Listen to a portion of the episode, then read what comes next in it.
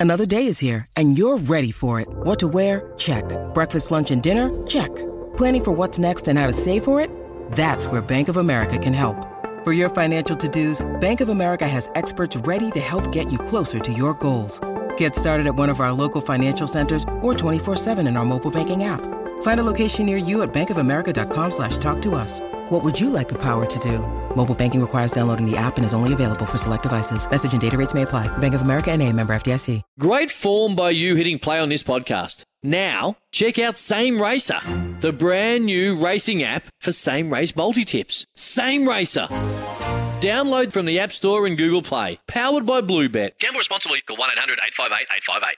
G'day, Mike Hussey here, but you can call me Mr. Supercoach. KFC Supercoach BBL is back and there's 25 grand up for grabs. So what are you waiting for? Play today at supercoach.com.au. T's and C's apply. New South Wales authorisation number TP slash 01005.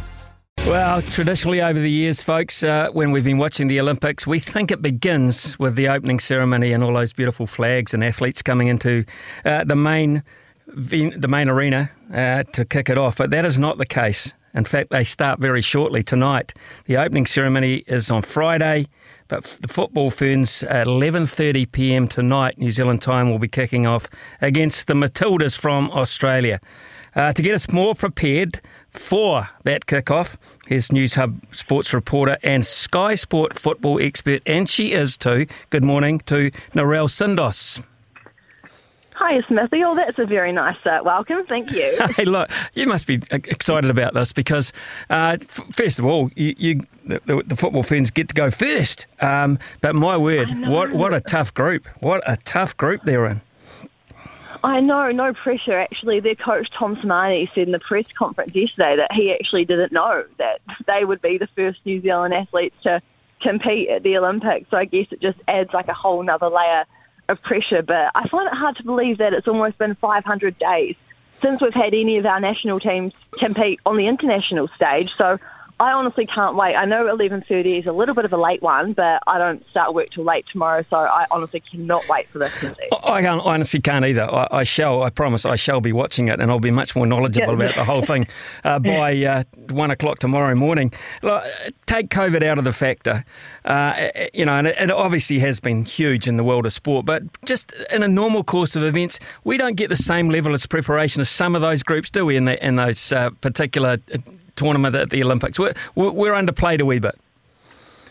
Yeah, exactly. And I think the reason why that is because a lot of our football ferns are spread out across the world. So you've got some in England, you've got some in Iceland, the rest of Europe, a lot over in America, even Australia, and then you've got some based here. So it was very hard for them to sort of have any pre tournament camp, although they have actually played a warm up game over there against Great Britain, and they lost 3 0. But that would have been, um, even that game would have been so valuable for them heading into the tournament. And as what you say is the group of death, I mean, you really couldn't have asked for a tougher draw. I remember watching the yeah, the live draw announcement, I, I could not believe it. But Australia, though, Trans Tasman rivalry to get us started. And yesterday it was actually marked two years to go until the 2023 Women's World Cup, which we're hosting with Australia. So I thought that was pretty fitting. And and God willing, this horrible thing we're going through at the moment will just be a memory, and we can get on it, uh, get on with it with crowds.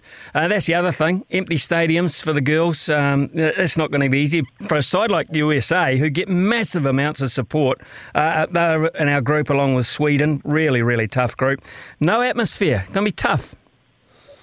Yeah, I think especially more so, like you say, for America because they are the superstars of football. Like they outweigh the men's team by far. So I think for them, they will find it a bit of a struggle, but for our Kiwi athletes, I don't think it will affect them um, too much. Um, and I guess, yeah, I mean, they've played America before actually in the 2012 Olympics. So the furthest any New Zealand football team has gone at the Olympics was in 2012, and it was the football ferns.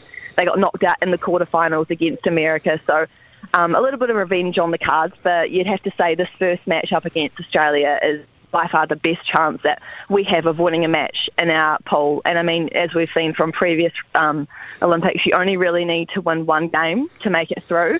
Um, but we haven't actually beaten Australia since 1994.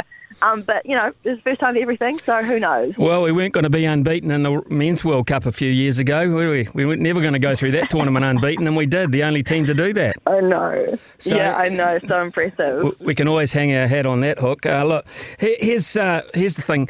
Tom Sermanni's side is is full of some very um, experienced players as well, players that we don't know too much about because basically uh, they're all playing overseas.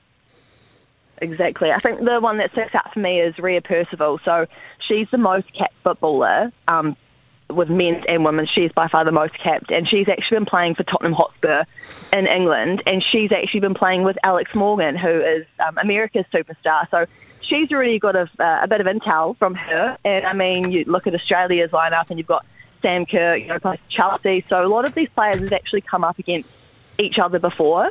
So it's not too much of a new thing. The only sort of one I'm worried about is Sweden because they've only recently um, sort of, I don't know, been on a bit of a good run at the, at the last few tournaments. So they're the only kind of ones I'm a bit like, eh, about. But um, I'm, I'm confident that they can get a result against Australia. They've got the players to do so. You look at the um, backup keeper, we've got Anna Leat and uh, a young girl up front, Gabi Rennie. They were both part of New Zealand's um, history-making run at the 2018 Under-17 World Cup when they went on to win bronze. So I think those young players are starting to come to light a bit more. They're starting to transition up the age group. So I think those two, if they can get a decent run, they'll be very, very good for us. The focus is the Matildas tonight, though, Narelle, please.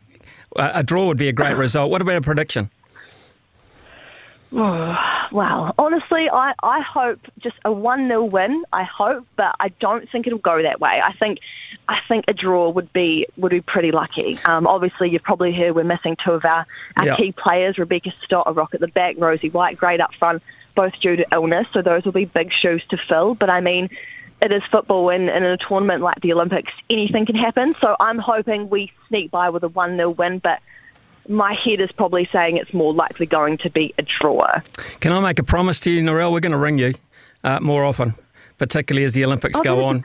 Uh, we want to um, updates because uh, we just need to find out more and more about our chances. Hey, thanks so much for your time this morning. Eleven thirty tonight, folks, uh, and it, it is the football ferns carrying the flag for us in game one of these Tokyo Olympics.